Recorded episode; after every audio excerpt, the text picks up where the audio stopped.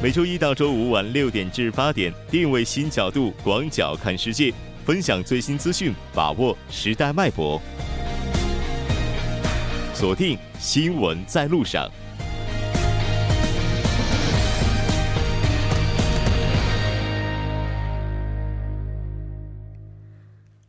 好的，欢迎回来，这里是正在为您直播的 TBS EFM 调频一零点三新闻在路上。稍后的半个小时将为您带来我们今天的半岛之外、首尔新生活以及听首尔广告过后马上回来。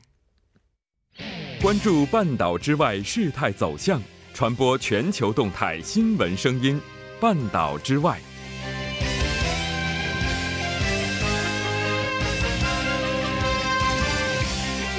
好的，欢迎回来。半岛之外，带您了解全球资讯。接下来马上连线本台特邀记者王静秋。静秋你好，主播好，听众朋友们好，非常高兴和您一起来了解今天半岛之外的主要资讯。那么我们先来看一下今天的第一条消息。好的，第一条是被加拿大拘押的中国公民孟晚舟获得保释。主播。嗯，是的。那我们看到温哥华当地时间十一日的晚间呢，获得保释的孟晚舟是在狮门安保公司这个总裁的陪同下走出了法院，乘车离开。先来关注一下具体的报道内容。好的，在当地时间的十一号下午三点多呢，不列颠哥伦比亚省的高等法院的法官宣布准许孟晚舟女士获得保释。法官在声明中表示。逮捕孟女士是基于美国的要求，但是美国方面尚未对孟女士正式提出引渡要求。法官给美国提出的向加拿大提出引渡要求的期限呢，是孟女士被捕之日起的六十天之内。考虑到孟女士在中国和其他地方呢都没有刑事犯罪记录，以及目前存在健康的问题，加上她本人目前愿意居住在温哥华，有适合的担保人等诸多的情况，所以呢决定允许她保释。主播。是的，没错。那其实这次的保释，我们看到孟晚舟也是必须要遵守很多的条件。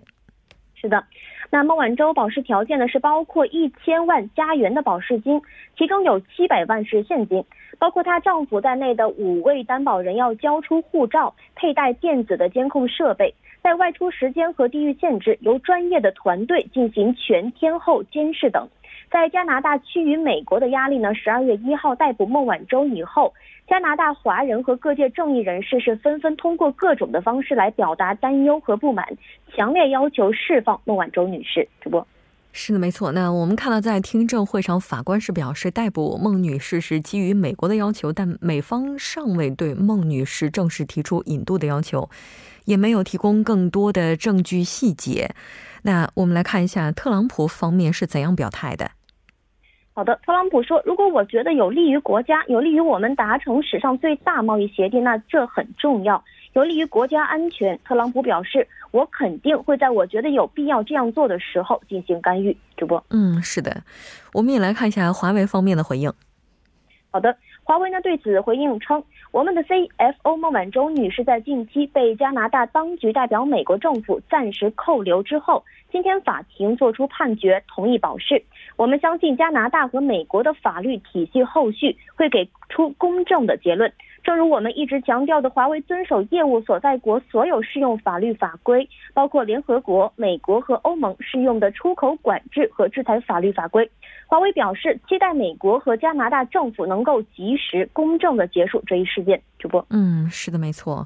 那当然应该说，目前事件是告一段落了，但并未全部结束，应该还会有后续的相关内容。我们再来看一下下一条消息。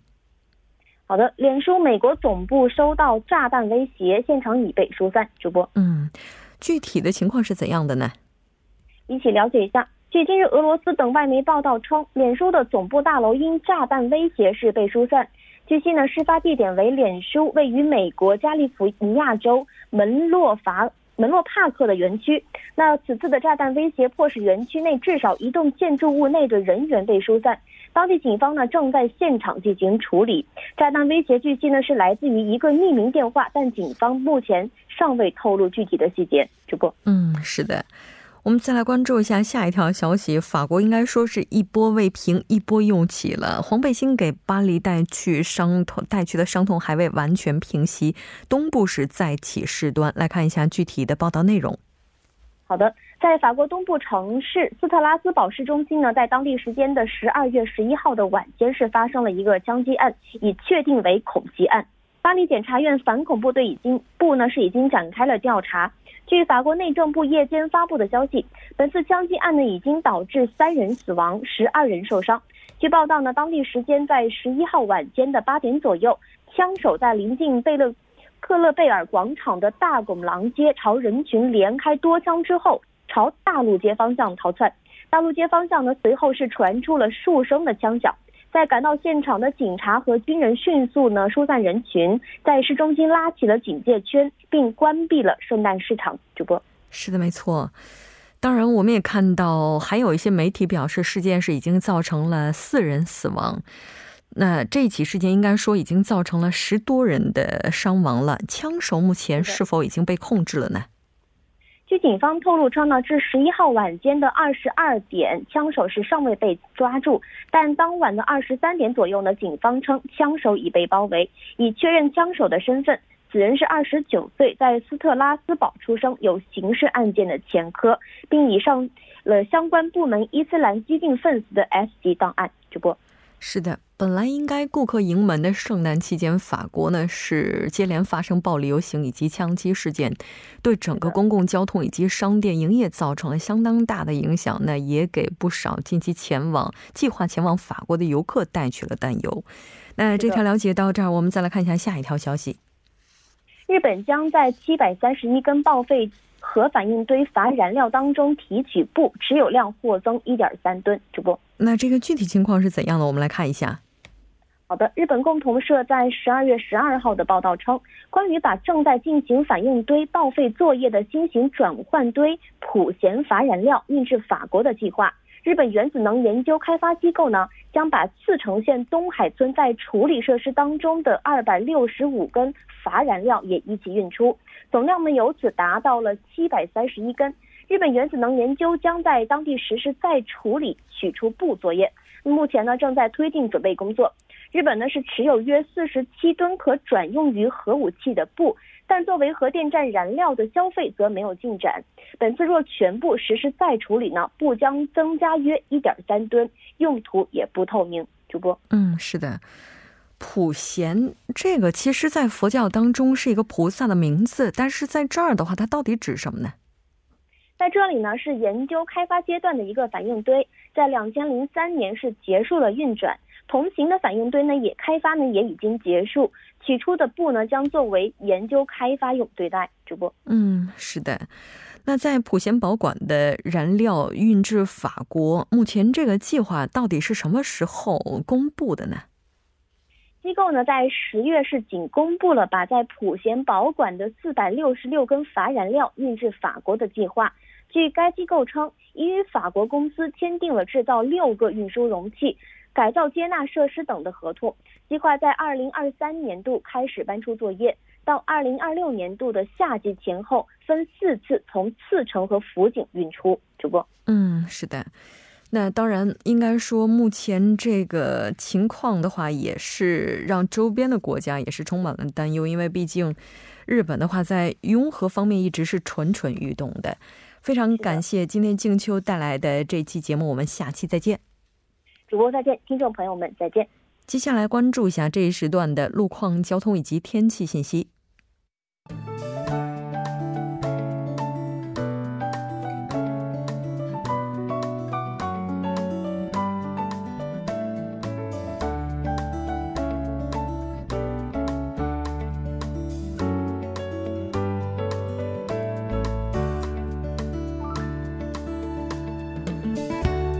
晚六点四十分，依然是由程琛为大家带来这一时段的路况及天气播报。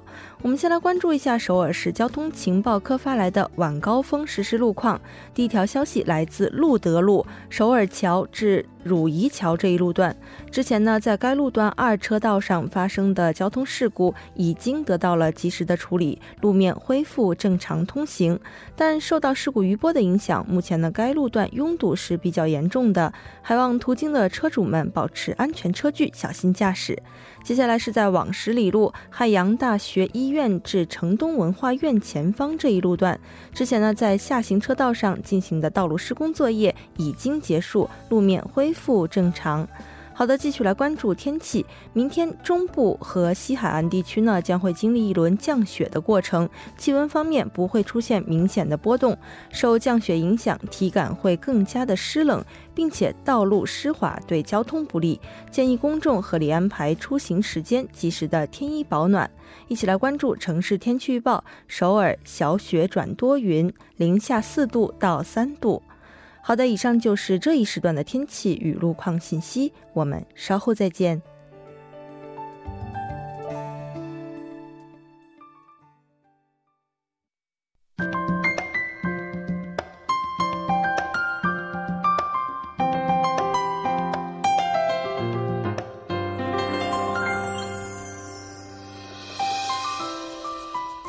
新生活为您介绍首尔市面向在韩外国人推出的优惠政策、开办的教育讲座、举行的庆典。接下来，马上进入我们今天的首尔新生活。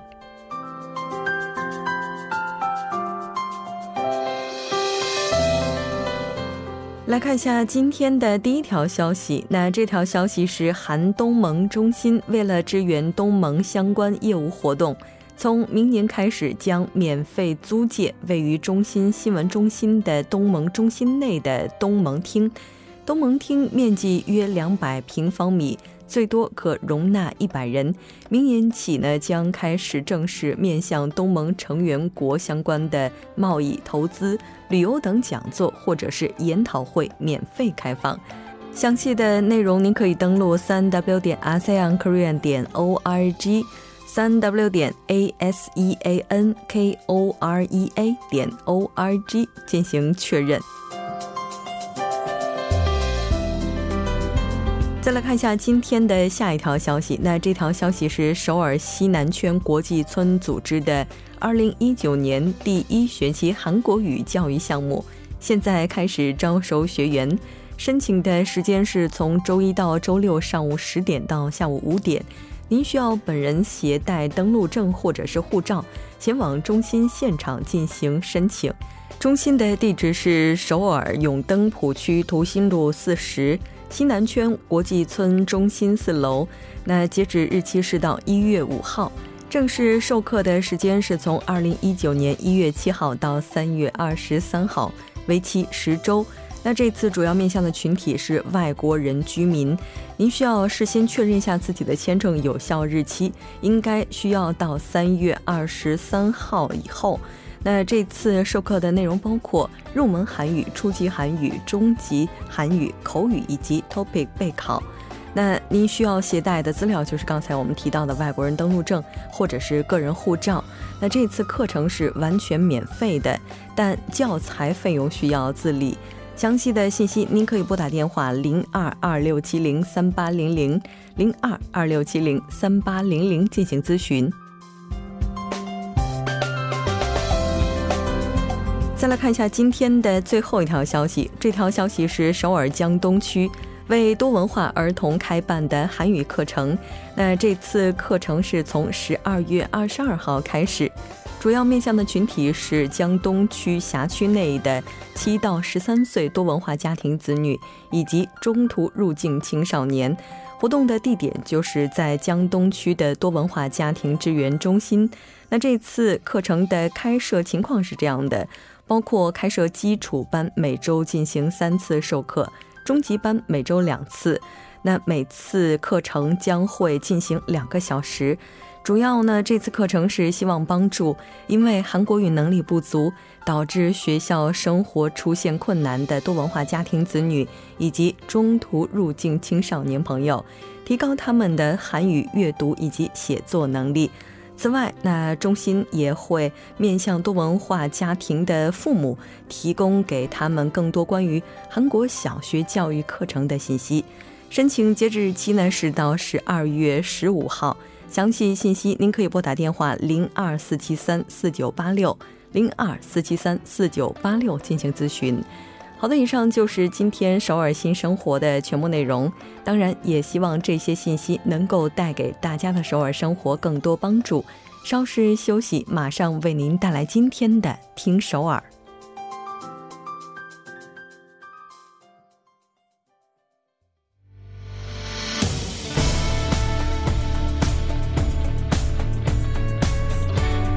您现在收听的是《新闻在路上》。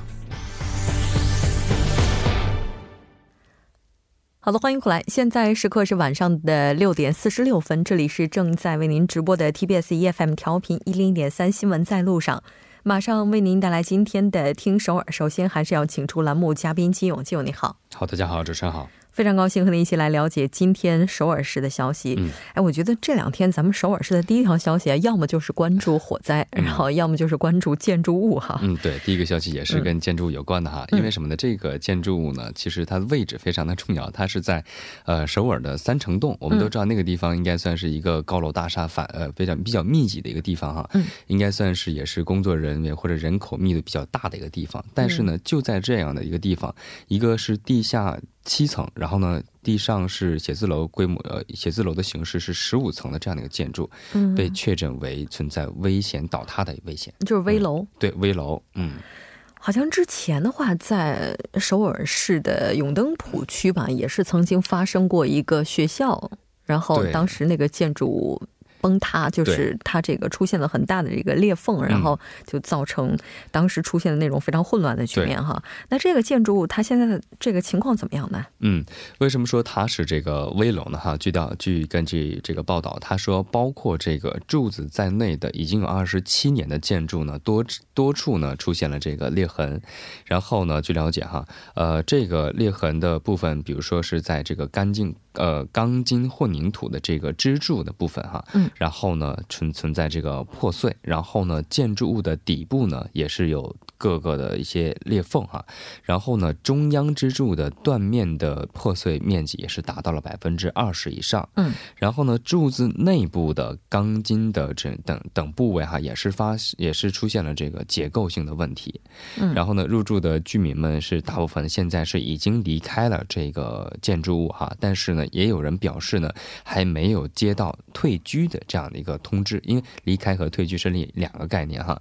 然后呢，当地的这个这个建筑的啊保安也说过，我也没有听说过相关的一些后续的处理的一些报道和措施。嗯，然后呢，而且呢，现在为止哈，这个楼的地下一楼的这个娱乐层场所也还正在正常营业当中。这是都是非常因素哈，然后呢，首尔市呢发现这个问题之后呢，今天上午呢将该建筑物呢也是分为了安全最低等级 E 等级，然后呢把它分类为需要安全管理的三种设施当中哈，然后呢如果被分类为刚才说的三种设施当中的话呢，将可以强制性的下令拆除或者是要求居民呃或者是退居的这样的一个安全措施。是的，嗯。但问题是，就我记得上一次就出现危楼报道的时候，就提到过，政府应该要定期的对这些楼房进行检查。对，如果存在一些安全隐患的话，应该要向就是这个相关的负责人哈进行通报。对，是这样的。那这次的话，似乎并没有出现这样，就是我们提事先接到一些通知啊等等。嗯，对，事先目前呃，这应该我们都说哈，应该在那个那个整个建筑物的一些管。管理人员他们是应该第一个收到这个通知的哈，而且呢，管理人员第一个知道的话，其实当地的这个保安其实是也是第一手资料的哈，但是他也没有听说过相关的撤离的信息。然后呢，首尔市平安镇市长呢，昨天也是呃赶紧前往了这个现场哈，然后呢，迅速进行了一个呃专业人员的一些精密的诊断，然后呢，指示呢要尽快确认并判断是否应该采取拆除或者是强制居民撤离的这样一个措施。其实我们也说过哈，就是现在韩国韩半岛地区。以前说是地震比较呃不频发的地区，但是呢，现在也都说了哈，地震也是发生过哈，所以呢，也是已经不再是非常安全的这样的一个地带，所以呢，针对这个老旧的一些建筑，一定要定期检查。对。你像近几年的话，包括庆州地震，包括浦项地震，可能也是在很多人的心里都已经深深的埋下了不安的这样的一个种子，是吧？那这个时候，其实对于建筑物的检查方面，还是需要我们做的更加彻底一些。再来看一下下一条消息。好，第二个消息呢是和这个热水管道破裂有关哈。我们都知道上周吧，应该时间还不到一周的时间哈，在京畿道的高阳市的一个陈旧的一个热水输水管道发生了爆炸哈，当时还有一名呃老年人去世哈。然后呢，今天这个消息呢是在首尔的木洞地区哈，再次出再次出现了一个老化的热水管道崩裂的一个破裂的一个事故。是的。我记得之前在介绍这条消息的时候，咱们就提到过，说所有的这些管道，其实它的使用寿命一般会在大概四十年左右。嗯，对，是这样的。但其实受到周边客观环境的影响，那如果不定期对它进行维修的话。那它的使用寿命可能会更短。对，是这样的哈。其实昨天发生这个木洞的，在在首尔木洞的一个公寓小区内哈，有一个是热水管道一个破裂了哈。嗯。呃，据了解，当时不只是一处破裂，这是一个呃一个点哈，就是两处。热水管道一一一个这个排水管道的这个两处哈，而且呢，据了解相隔的距离还不到二十米哈。然后呢，据了解其中一处是发现了，但是呢，另一处呢是发现之后没有很晚被发现，所以呢，导致的这个后续的修复工作是延长了很长时间哈。然后呢，据了解，因为这个事故呢，数千名的居民也是被冻到了凌晨哈。嗯。然后呢，最先发现的问题是从这个埋在这个公寓花盆的温水管道是出开始冒冒冒水了哈。然后据了解，第一次破裂呢是在早上的八点五十分左右的时候，然后呢在花坛上发现了水蒸水水蒸气哈，然后通过这个举报之后呢，相关的负责人员，也就是首尔能源公社的负责人员进行修复了。修复之后呢，在下午六点钟时许的时候是恢复了正常的供水，但是呢随后在第一个破水呃破裂管道的地点这个附近不到二十米的地方发现了这个第二个呃破裂的管道。嗯。也就是说，可能这一带的管道都是存在一些问题的。第一个地方它裂了，并不代表着我们补了这儿就能够解决问题，可能它周边也是有隐患的。哈，对，是这样的。我们来看一下目击证人的他是怎么样去描述的。嗯，在发生这个事故之后呢，一些记者呢到现场进行采访的时候，有些市民也是目击证人，他表示呢，其实，在第一次修复工程结束之后啊，能源公社供应了这个热水，但是呢，二十米后呃二十米的这个地后那个。距离之后的一个地方又出现了这个漏水哈，其实它据了解是热水管道这个老旧，而且呢应该是破裂的时间是在同一时间，然后呢发现呢比较晚而已哈。然后呢据了解，呃这个管道呢应该是设置在三十啊，这是这个能源公社相关人员表示哈，这个管道呢是设置在三十三年前。刚才木主播也说哈，这个管道使用寿命是在四十年左右哈。然后呢这个管道是厚度是两百毫米，然后呢。它是三十三年前的，然后呢，也是已经达到了需要维修的这样的一个一个一个一个时间段哈。嗯。然后据了解，因为这个事故呢，公寓公园公寓内的这个一千八百多户的家人呢，就受到了这个呃影响影响哈。然后到凌晨的时候，将近十七个小时是没有热水供应和暖气供应的。所以呢，现在这个时间段和这个天气的时候呢，频发这种热水管道破裂的事故，也是让他们都觉得非常的不安。嗯嗯，哎，我们可以想象一下，在零下的天气里，如果家里没有热水、没有暖气的话，感觉一下子回到解放前哈。对他们都说家里可能开了这个地暖，或者是开了这个我们昨天提到的这个电热宝啊等这样的东西。但如果是真是感冒的状态下的话，我觉得真是雪上加霜哈。确实是，所以这些检修工作还真是刻不容缓了。对。我们再来看一下下一条消息吧。嗯，好，第三个消息呢是一个稍微好的消息哈，就是我们都知道，在韩国，如果你要搬家的话呢，一定要在一定时间内哈更改一些自己的相关的信息，比如说你的身份证上的这个居住的地点啊，或者是你缴纳水费啊，或者是电费的一些名目，然后的这个。收这个应该算是收这个传单的这个地址哈，也需要去单独的去更改，但是呢，这样的麻烦可能在今后就会消失了。嗯嗯，哎，这个应该是就是我们不需要一一的去进行申请了。嗯，对，是这样的。其实，在之前的时候，有很多人都就有民怨啊，说现在我搬一个次家之后，我需要更改的网站，呃，项目非常的多，我可能要登录的网站可能不下三到四个、五个，甚至六个哈，所以呢，很多人都会忘掉。所以呢，很多电费出现滞纳金啊等这样的一个现象哈。所以呢，其实一直在进行更改哈。但是呢，今天这个消息是表示，呃，它是完善了这个上下水道的信访处理系统，从十四号开始的时候呢，将提供一个综合的申请服务。然后呢，分申请的综合服务的对象呢，比如说用户名的变更啊、自动缴纳的申请啊，或者是电子通知的申请书，或者是费用通知等服务等，一共是四种哈。嗯，然后通过这个，我们都知道这个阿里素的这个网络客服中心或者是幺二零茶山呼叫中心的综合申请菜单进行申请，就能一次性的解决呃所有的那需要变更的这些项目哈。嗯，然后呢，申请这个即时处理并可确认结果的即时处理的信访服务呢，也是增加了很多其他的一些。呃，附加的服务，嗯，是的，没错。那更加详细的信息的话，大家也可以登录相关网站进行了解。非常感谢金友，我们下期再见。好，再见。那在整点过后马上回来。